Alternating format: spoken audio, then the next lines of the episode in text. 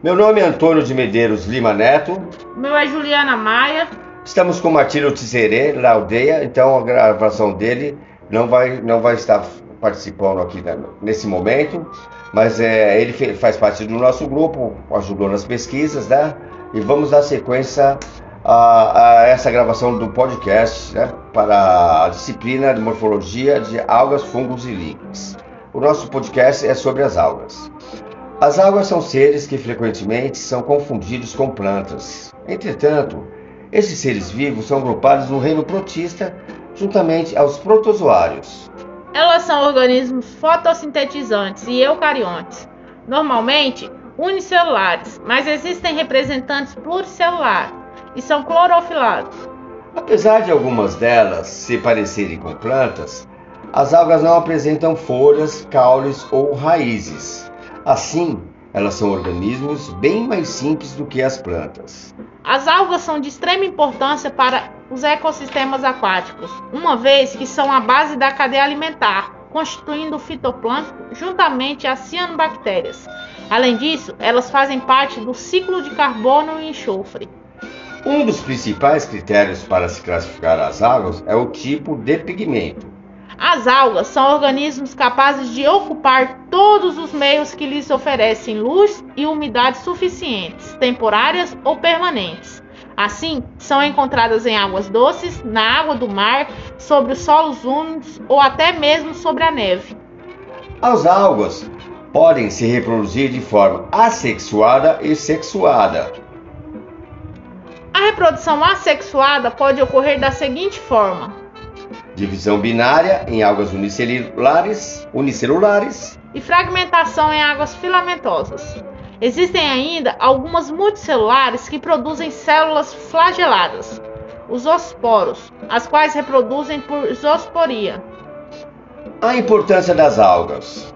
As algas são organismos fotossintetizantes que possuem extrema importância para o ecossistema aquático da parte da ecologia, elas abastecem o ecossistema de alimentos e oxigênio. Estima-se que as algas sejam responsáveis por 50 a 70% de toda a fotossíntese que ocorre na Terra, recebendo, portanto, a denominação do pulmão do mundo, diferentemente do que muitos pensam que seja a floresta amazônica.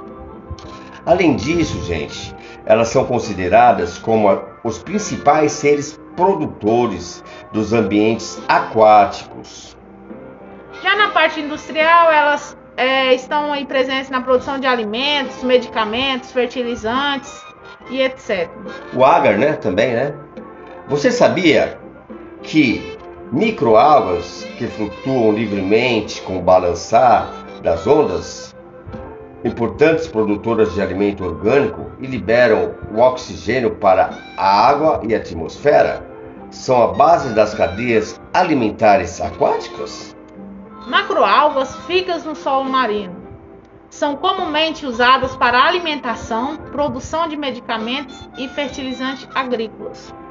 Falando em alimento, né? Vamos lembrar que também certas águas fazem parte do, do cardápio humano, como a kombu e a nori, né? que essa última é utilizada na preparação de sushis. Quem nunca comeu um sushizinho muito gostoso, né? Com, com nori, né? né? Que é aquela alga que reveste nori. É, por serem ricas em iodo, sais minerais é, e vitaminas do complexo B, são uma excelente escolha para este fim. E sabia também, é, Juliana, que elas previnem doenças como hipertiroidismo? Sabia, né? Sabia.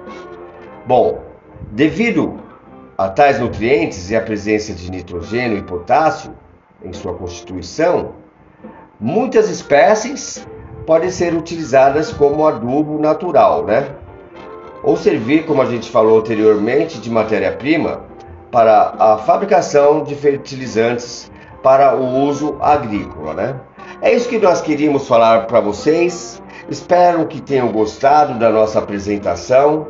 O Martírio ele não participou da gravação do áudio, mas ele está lá na aldeia, né, é, né, de uma forma ou de outra ele participou, porque ele fez as pesquisas junto com a gente. E é isso, gente. Muito obrigado.